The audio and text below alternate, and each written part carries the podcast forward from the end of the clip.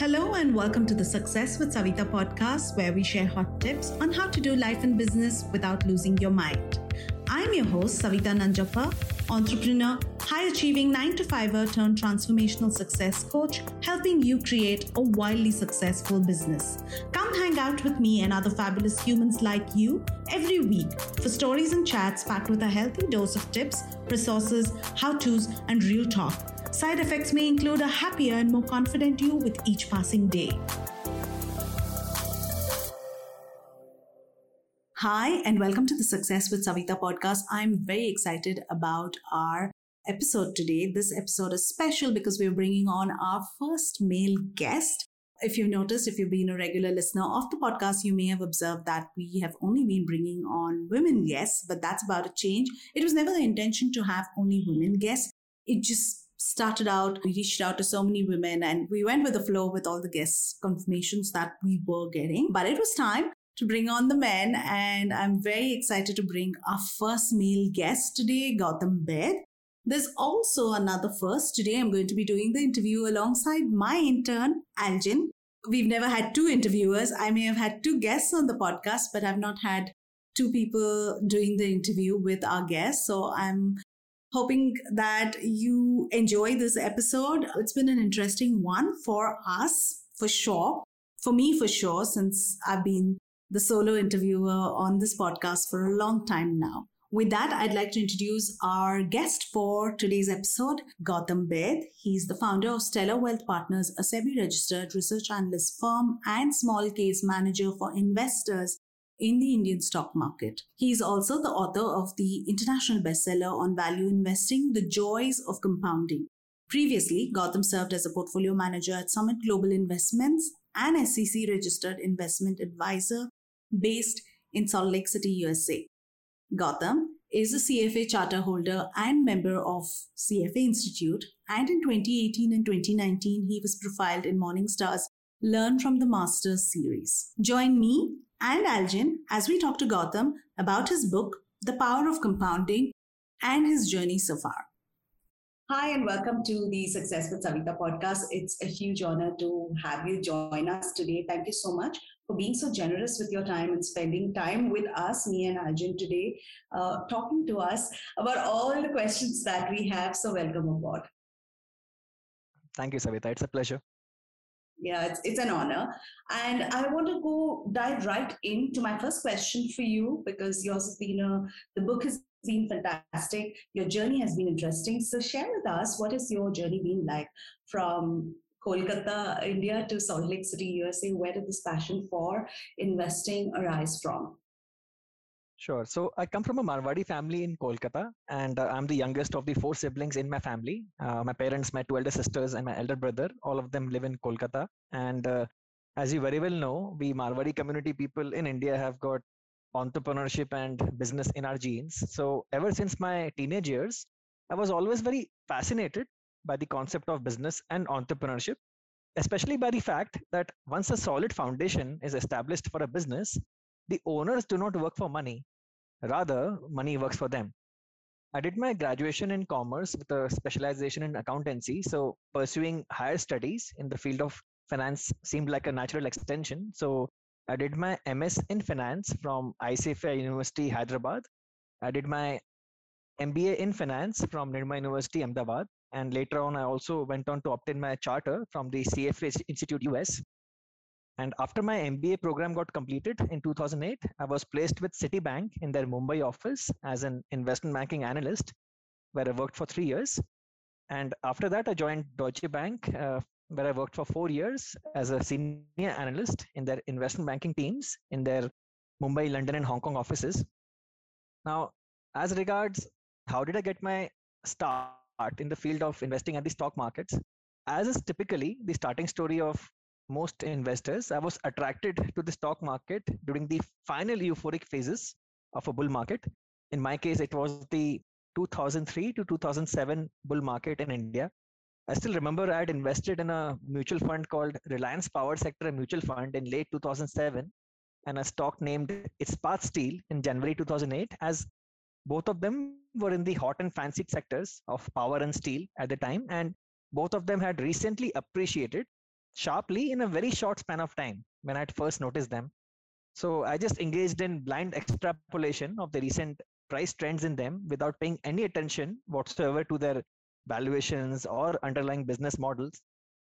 Now, recency and vividness biases are very powerful but highly costly behavioral mistakes. Both those investments crashed 70 to 80% within 12 to 18 months of my purchase, and I had successfully gained admission into the stock markets by paying my tuition fees.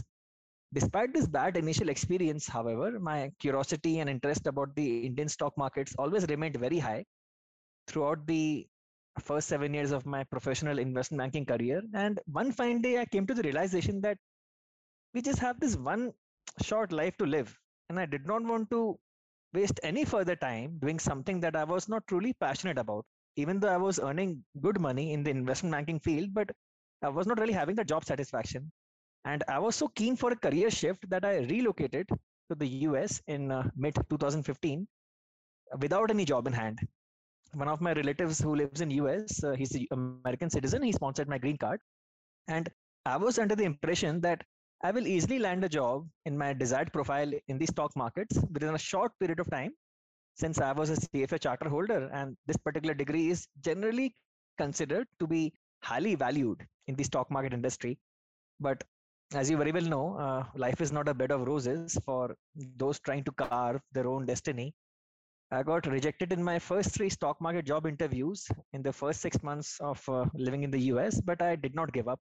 I was very firm and adamant that I'm not going to go back to my previous field of investment banking, where the presence of perverse incentives constantly led to incentive cost bias and conflicts of interest, and did not suit my personal nature. So I kept on declining all the investment banking job interview calls that came my way in the US, even though they would have had very high dollar salaries. At the same time, I ran out of whatever little money I'd brought with me from India. And to take care of my living expenses in US, I did not want to sell even a single share from my portfolio of Indian stocks, as I did not want to interrupt the process of compounding. So I took up a minimum wage job as a front desk clerk at a hotel in San Francisco, where I used to work during the graveyard shift. For the uninitiated, this is the shift that runs from 11 p.m. at night to 7 a.m. in the morning. And even though it was a big struggle for me physically, emotionally, culturally, and intellectually, today in hindsight, I highly value those days of my life, because for the first time since the beginning of my professional career, I finally got some free time for myself to read and learn. And this was the phase during which my learning curve really took off from a tiny base. And little did I realize at the time that I was laying down these strong building blocks for compounding in my life. The pace of work during late night to early morning at the hotel was pretty slow, and I made full use of the free time to read every single article published on blogs like Safal Niveshak, Fundu Professor, Janav WordPress, Basic Investing, and Microcap Club, among others. And the passionate pursuit of lifelong learning had finally begun. Now, luck, chance, serendipity, and randomness have always played a big role in various aspects of my life till date. One fine night during November 2016, while working at the hotel, I randomly clicked on the quick apply button on a job application on LinkedIn during the course of my routine online job search.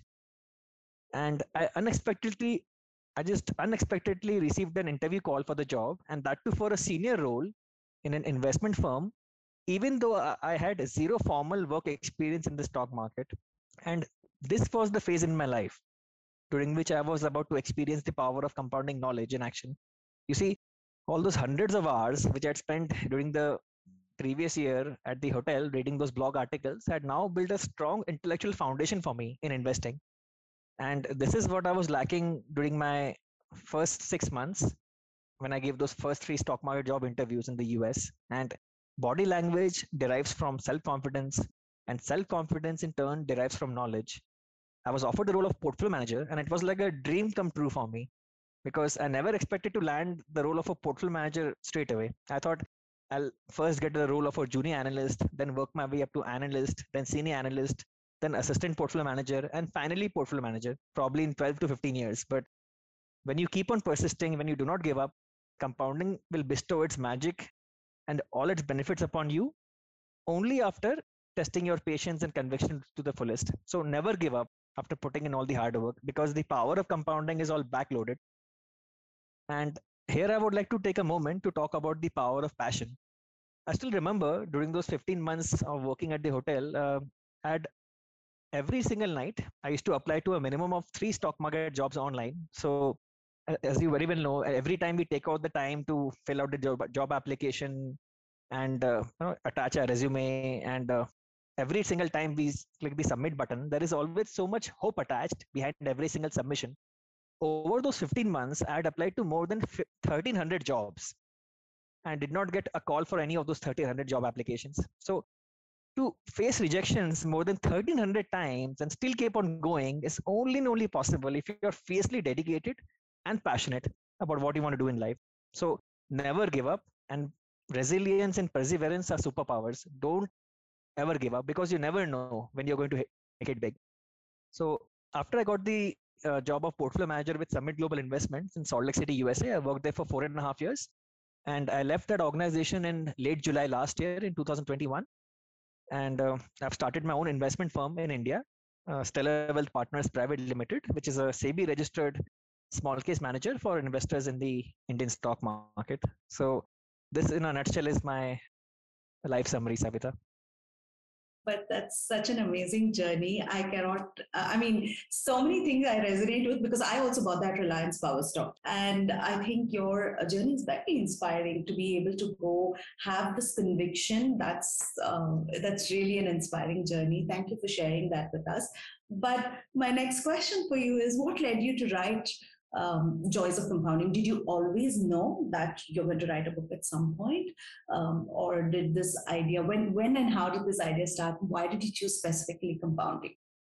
So my life epitomizes Isaac Newton's saying, if I have seen further, it is by standing upon the shoulders of giants. The Joys of Compounding is my heartfelt tribute to all my teachers who helped me achieve financial independence, become a better and wiser person, and embark on the path to a fulfilling and meaningful life. And writing about and sharing my life's biggest learnings was my way of giving back to the investing community, from whom I have gotten to learn so much over the years. We have to realize that our goodwill compounds when we share with others, and we should act as a funnel of knowledge, not a sponge.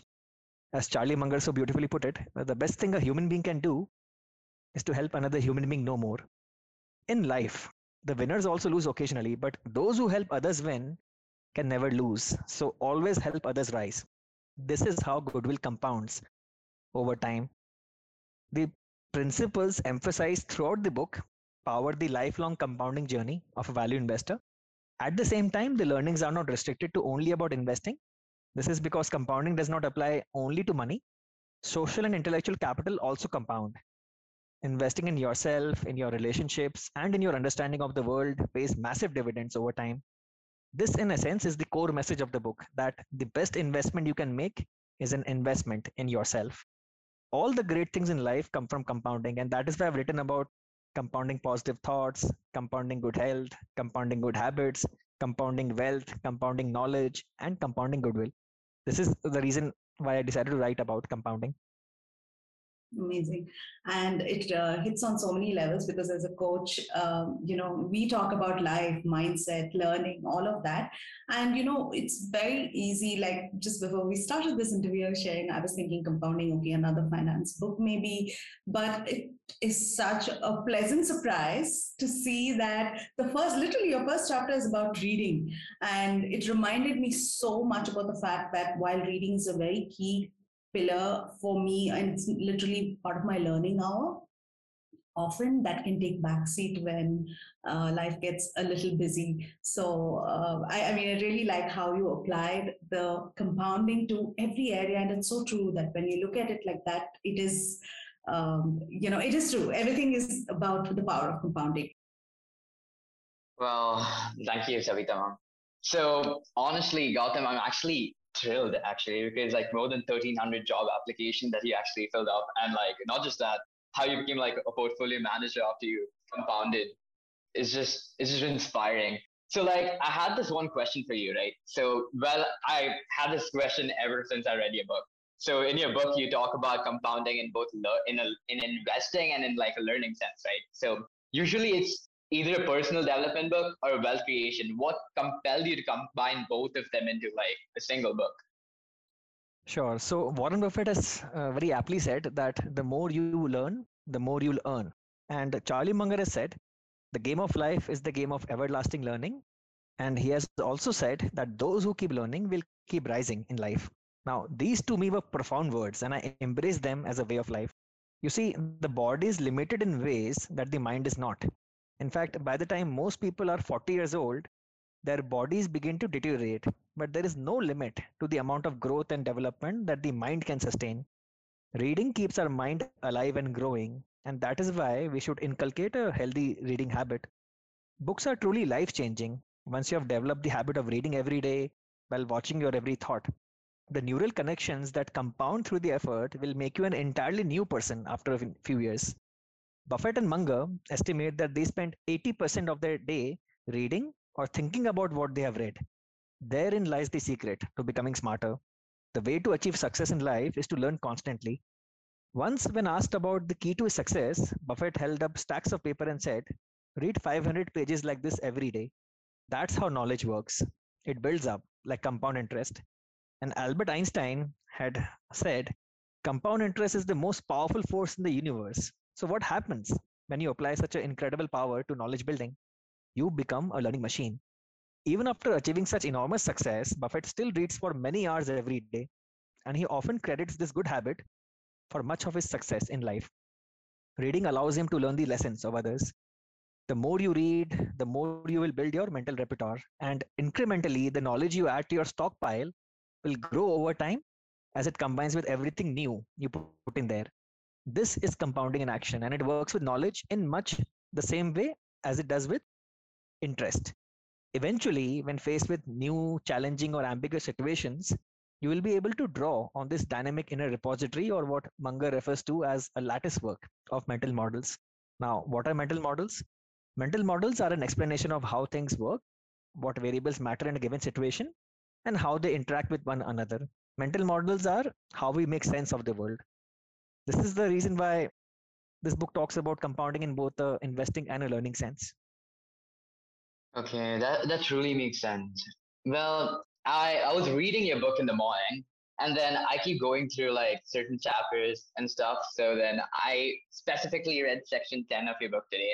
So in that you speak about living life according to an inner scorecard. So could you please like expand on that? The inner scorecard is the inner set of criteria and standards by which a person judges himself or herself. In contrast, the outer scorecard is an external comparative picture of self-worth predicated on the judgment of others. An outer scorecard which most people have asks, what will people think of me? Will they judge me by the way I dress or the way I look or the car I drive? But the inner scorecard, which is much more important, asks, am I doing the right thing? Am I treating people correctly? Is this working for me as an individual? If in your heart you know who you really are and that the choice you made was absolutely right, then the criticism of others should be considered and analyzed to see whether it truly has any merit, but it should not be given permission to belittle what you're trying to achieve. Let your life be guided by internal principles, not external validation. Self-respect beats social approval every time. We are not perfect, nor should we pretend to be, but we should always endeavor to be the best version of ourselves. Well, Gautam, that's really amazing. I'm truly inspired. I think for people at the back, self-respect beats social validation is so true, but our world is so crazy right now and everyone wants to be the next influencer online. So I think that's really a profound statement that you make. Moving on to investing. Why do you think value investing philosophy has endured over decades? Now, almost 100 years. What makes it evergreen? Very simple, Savita. The principle of buying something for less than what it is worth will never get old, right? And Phil Fisher had rightly said that the stock market is filled with individuals who know the price of everything, but the value of nothing.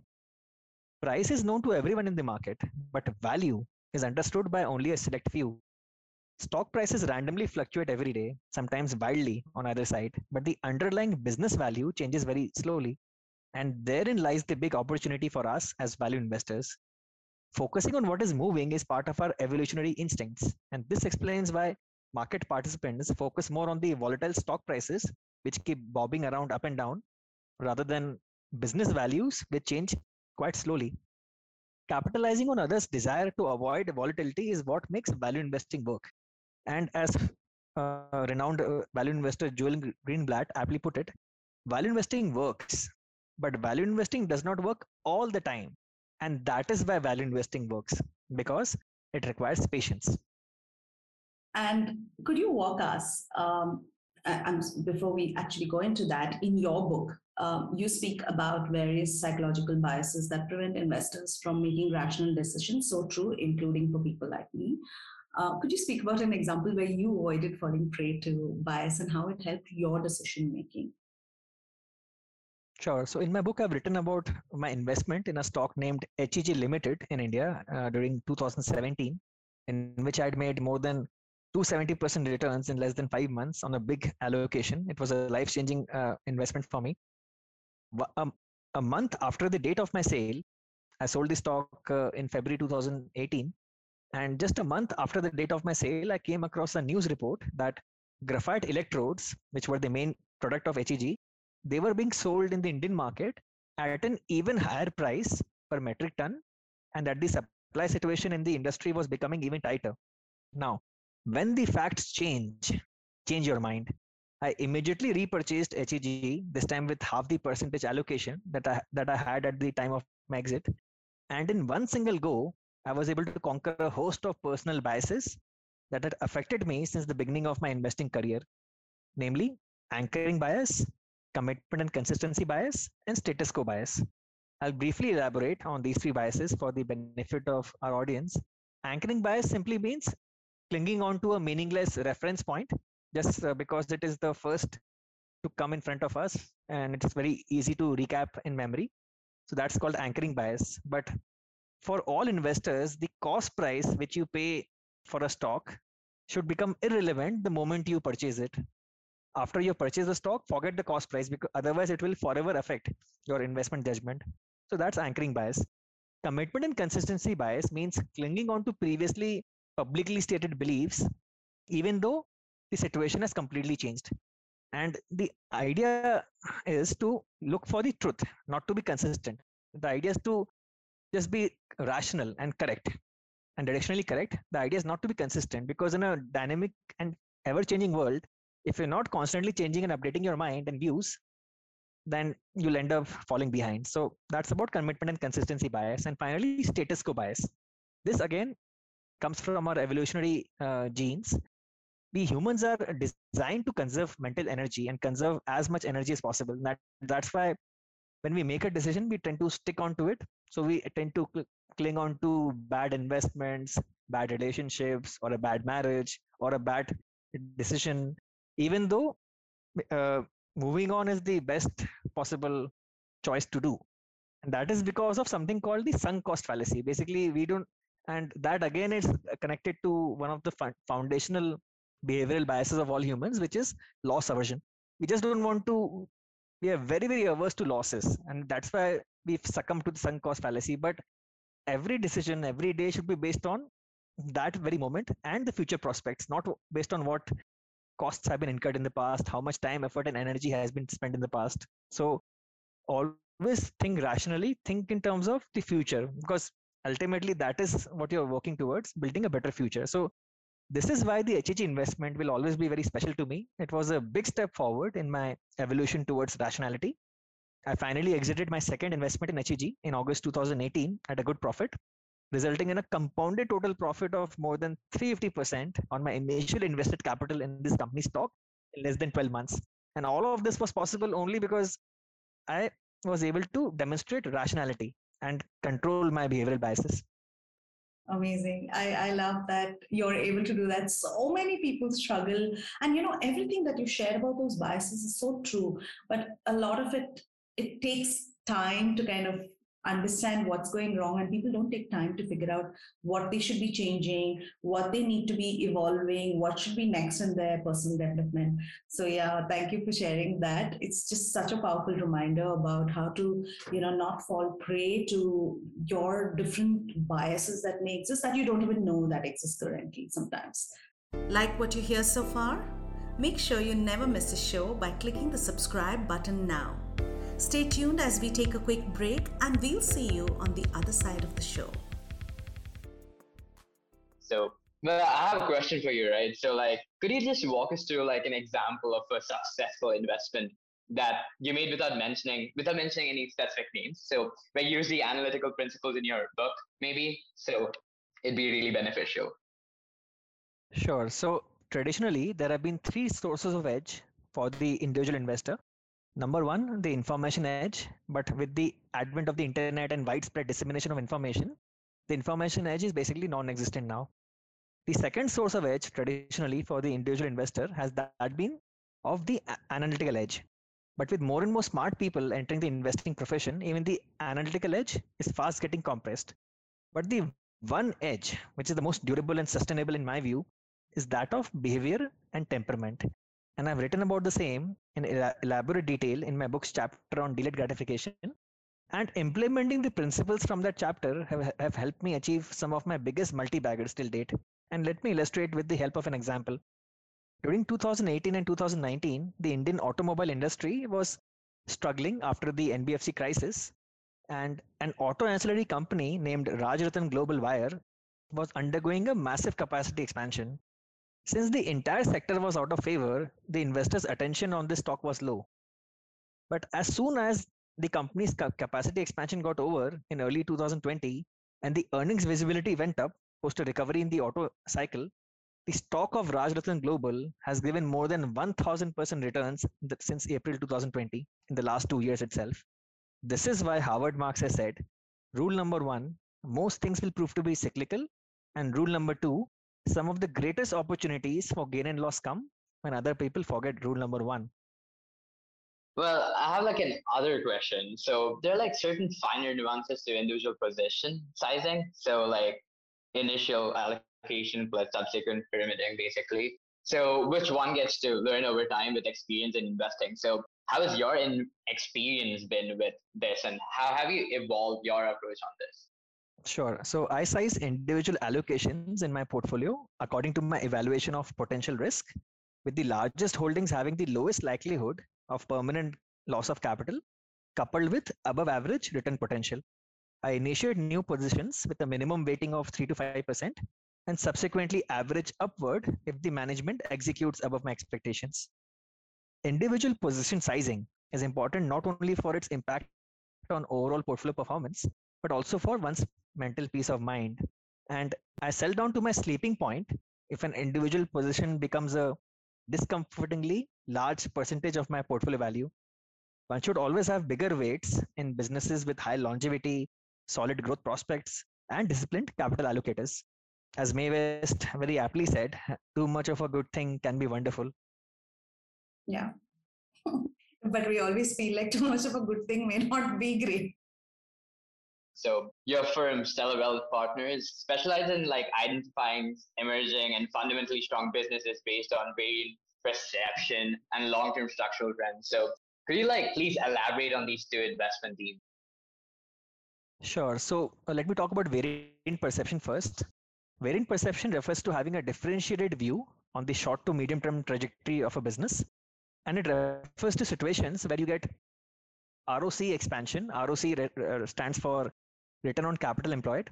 So in situations where the return on capital employed is expanding and earnings growth is coming, you get valuation re-rating and you end up with a multi-bagger stock. And there are various triggers for variant perception, including a product mix change in a higher margin category, a large capital expenditure, which in turn leads to operating leverage. Operating leverage refers to situations where once your pre-production costs have been recovered and recouped, then after that, the profit growth is much more faster than top-line growth. So that is operating leverage. Another trigger for variant perception is deleveraging, because as debt loans and borrowings go down, interest costs go down, net profit goes up, market cap goes up. Another trigger for variant perception is an industry cycle shift. So since a good example here is the Indian residential real estate market, since middle of 2020, after more than 10 years, the industry cycle has finally shifted for the better. And you've already had multiple big winners in the stock market from that particular industry coming. Another trigger for variant perception is that of improvement in asset turnover. And you can easily get this information from management conference calls. You can ask the management what is the expected turnover on the new fixed asset capacity. And we have to understand that return on capital employed expansion comes from two sources, margin expansion and improvement in asset turnover. And between the two, I prefer improvement in asset turnover because high margins tend to attract competition. And we should always remember that competition acts like friction for value creation in the stock market. You want to look for areas where there is minimum or no competition. Another source for variant perception is that of corporate actions like demergers, merger arbitrage, promoter and management change, divestiture of loss-making business segment or divestiture of a non-core business segment. All of these can lead to valuation re-rating, and coupled with earnings growth, you end up with multi-bagger returns. So these are all the various triggers for variant perception. Now let's talk about long-term structural trends. Long-term structural trends are found in industries with a favorable structure. They are organized like a monopoly or a duopoly or an oligopoly at best. They are experiencing some form of an industry tailwind. They are characterized by consistency and predictability of cash flows. They have a long runway for growth ahead. So you have high visibility for many years ahead. They are also characterized by value migration. So in India, we have had for the last few decades, value migration from offline to online, public to private, unorganized to organized. And there are multiple structural growth plays in India, including CDMO or Contract Development and Manufacturing Organization, CRAMS or Contract Research and Manufacturing Services, CSM, which is Custom Synthesis and Manufacturing. Then you also have structural growth plays in the form of specialty chemicals with critical application, affordable housing, fintech, music streaming, financialization of savings, digital transformation, and cloud computing. So these are the two broad categories, variant perception and long-term structural trends, which we focus on at Stellar Wealth Partners for our clients, and we help them in their long-term wealth creation journey. Here, I would like to share a very important principle of value creation in the stock market. There are two kinds of companies in the stock market, one with low returns on capital employed, one with high returns on capital employed. In case of companies with low returns on capital employed, the maximum delta, the maximum rate of change, the maximum intrinsic value creation takes place when they focus on improving their returns on capital employed. And in case of companies having high returns on capital employed, the maximum delta, the maximum rate of change, the maximum intrinsic value creation takes place when they focus on improving their top line growth. Variant perception helps you in the situations of companies with low returns on capital employed, moving to a higher return on capital employed. And long-term structural trends helps you invest in companies with high returns on capital employed, which are having high revenue growth because they are in the industries which are themselves growing very rapidly. So once you imbibe these two fundamental truths of investing, these fundamental first principles of investing, you shall do very well as an investor in the stock market. That's just, you delivered a masterclass just in this one response. And how can we all sign up to become, have you manage our portfolio? But yeah, thank you. Your answer is extremely detailed and extremely insightful. Yeah, so I have a question. So the person that you are, you read a lot of books. So through all the books that you read and the wisdom that you have actually got up in these three in so many years, I would actually like to ask you this one question. What are your top 5 book references or recommendations for people like us? If you can pick 5, that is, of course, I'm sure it's hard. No, sure. I'll share 3 non-investing books and 2 investing books. So for the non-investing books, I would highly recommend Poor Charlie's Almanac, edited by Pete Kaufman, More Than You Know by Michael Mauboussin, and Seeking Wisdom by Peter Bevelin. These are 3 of the finest books on multidisciplinary thinking. And as far as investing books go, I would highly recommend Common Stocks and Uncommon Profits by Phil Fisher and One Up on Wall Street by Peter Lynch. I think these 5 books are a must read for all investors. So like the next question is this. So what's that habit that has helped you to stay focused and become successful over the years? If it's not other than reading. Sorry, other than reading. I think one very good habit which I've inculcated is keeping my mobile phone outside my room while reading or thinking, because this helps me to develop a longer attention span and get deeper insights from the materials that I read. And another very good trait which I've developed over the years is being flexible and open-minded and opening myself up to diverse viewpoints. I think this is one of the single biggest attributes which has helped me grow a lot in life, because many people tend to just pigeonhole themselves into their own echo chamber. But if you want to grow and be in sync with where the world is going, you have to keep on learning and adapting and learning from everyone. And that is the key to success, I believe. Just being open-minded and just being flexible. Yeah, I think that's a good one. That's a good point. Yeah. Okay.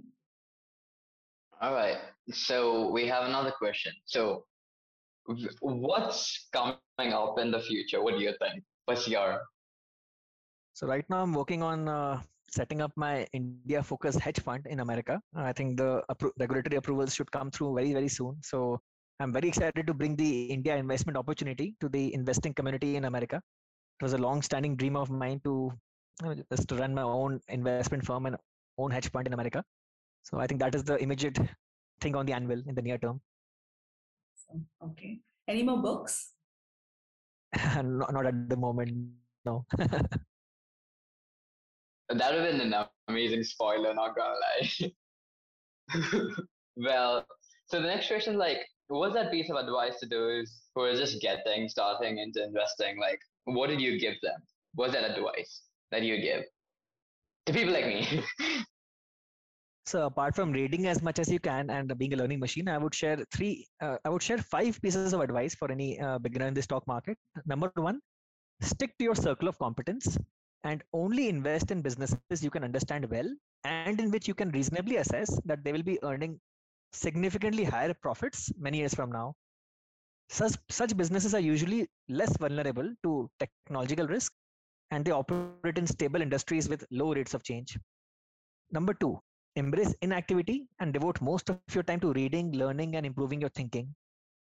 Low turnover leads to low frictional costs, and these few extra percentage points saved every year lead to very large absolute savings over long periods of time because of compounding. Point number three, create an investment checklist. Every investor should read Atul Gawande's The Checklist Manifesto and The Investment Checklist by Michael Shern. Point number four, maintain an investment journal which contains your original investment thesis at the time of making the purchase as well as the rationale for making the sale. This is the most objective way to remain true to yourself and, more importantly, to continuously keep learning from your mistakes. And lastly, point number five, focus on investing at reasonable valuations in low debt or no debt, cash flow generating businesses with high returns on equity and strong competitive advantages which can grow for long periods of time with minimal or no equity dilution. So these are the five broad points I would share for every beginner in the stock market. I have a follow-up question for you, Gautam. When you're saying at the start, at the beginning, when you invested in that stock, write down why you invested, what was your thing. But doesn't that change over a period of time, especially when you're holding onto a stock? Why would you say that? Like, what's your advice? The reason for this piece of advice that you write down, because that can change is what I'm thinking. Precisely, you just hit the nail on the head. So many times what happens is we investors have a habit of crediting our genius, our brains for all successes and just shunning all the bad outcomes to bad luck. But maintaining an investment journal allows you to remain true to yourself, because many times you'll realize that as an investor that the original reasons why you bought the stock in the first place, the reason why the stock became a success subsequently, it became a success for completely new, entirely new and different reasons. I'll give you an example here. So in early 2012, many investors invested in a stock called Eicher Motors in India for their commercial vehicle tie-up and their commercial vehicle business. But as we all know, it was the Royal Enfield bike franchise which led to huge value creation for Royal Enfield from 2013 to 2018. So unless you were maintaining an investment journal, you would have basically mentally fooled yourself into thinking that, oh, I made the right decision to buy the stock because I knew that Royal Enfield was going to be a success. No, you had purchased that stock for its commercial vehicle business, not for its bike business. This is where maintaining an investment journal greatly helps you in remaining humble and in always acknowledging the role of luck, chance, serendipity, and randomness in life. And it, trust me, if you are not humble in the stock market, eventually the stock market will make you humble. So maintain an investment journal and just try to be true to yourself. Yeah, by losing everything. Yes, by losing everything, like some people have been feeling the pinch in the last, a month or so. Okay, next question is, of course, my favorite one. So, like, the same way Warren Buffett has burger and, like, cherry Coke every day, what's that thing that you do in your life, like, every single day? What does a day in your life look like? So, a large part of a typical work day is spent reading newspapers, Bombay Stock Exchange corporate announcements, earnings con call transcripts, magazines like Forbes India, Fortune India and Outlook Business, investing blogs, and random articles of interest on the internet, including white papers. And I usually am done with all this work by 6 p.m. on a daily basis. And after an early dinner, I spend the time between 7 p.m. and midnight reading books, watching movies or any web series on Netflix or Amazon Prime, listening to music, having phone conversations with my family, friends, and peers. And I think the best part about my daily life, which I am very happy about after achieving financial independence, is just having the freedom and the flexibility to control my time and structuring my day as I deem fit. And trust me, and believe me when I say this, that not having to wake up to an alarm clock anymore in life is one of the biggest luxuries one can have. And that is what I'm really enjoying in my life right now. So this control over my time is priceless. Okay. I mean, thank you for sharing that. This is my favorite question because I love knowing how everybody else's day looks like. But I think, Arjun, you may have to wake up to an alarm clock for a long time. Yeah, sadly. That's the sad truth. But, you can get here someday. I mean, but why did you move to Salt Lake? I get the first part, but then what pushed you to go to Salt Lake basically? Was there any So when I came to the US in 2015, for the first 15 months, I was in San Francisco working on that minimum wage job, but I landed this portfolio manager job. It was based out of Salt Lake City. So that's why I shifted from San Francisco to Salt Lake City because of the job posting. So it's for the job basically, from Kolkata all the way to India, just so that you can get financial independence, maybe something like that. Monty, for sure. No, I've shifted. I was frankly earning good money in my investment banking job in India, but many people confuse having a high salary income or having a high income with happiness. That's completely wrong. Ultimate happiness comes from living a life aligned with your personal value system. Since investment banking was not aligned with my value system, and one fine day I came to this realization that I just have this one short life to live, and I want to work on the stock market side. And I'm a CFA charter holder. Why not try my luck in America and in the US? So that's why when I shifted to US without any job in hand, I faced a lot of brickbats and criticism from many people, but I was very adamant that I'm going to try my best and I really want to do this. And eventually it all worked out much, much better than I expected, but it involved a lot of sacrifices and hardships along the way. But seriously, I don't regret any of that now, because as long as you achieve and reach your destination, it's all fine. I have no regrets.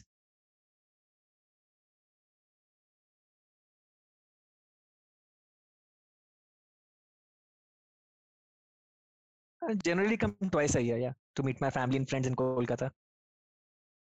I have another question. Okay, all right. Wow, last one. Okay, so did your family members actually help you to get into the stock market, or do you keep reading which actually got you there? No, to be honest, the family and friends were initially not very supportive about my decision to leave a high-paying investment banking job in India and move to the US. Now, but one more thing I've realized, that once you're financially successful, then everyone aligns with you perfectly at the end. once you are successful in life. But initially, you have to go through the pain, go through all the brickbats and criticism. There is no easy way out. You have to just go, just believe in yourself and just go for it. Trust me, man. Just, I think it sounds a bit dramatic and filmy at times, but listen to your heart, because your heart often knows what you really want in life. So just follow your heart. And Steve Jobs said, you know, everyone should listen to Steve Jobs' 2005 Stanford commencement speech. It's a masterpiece.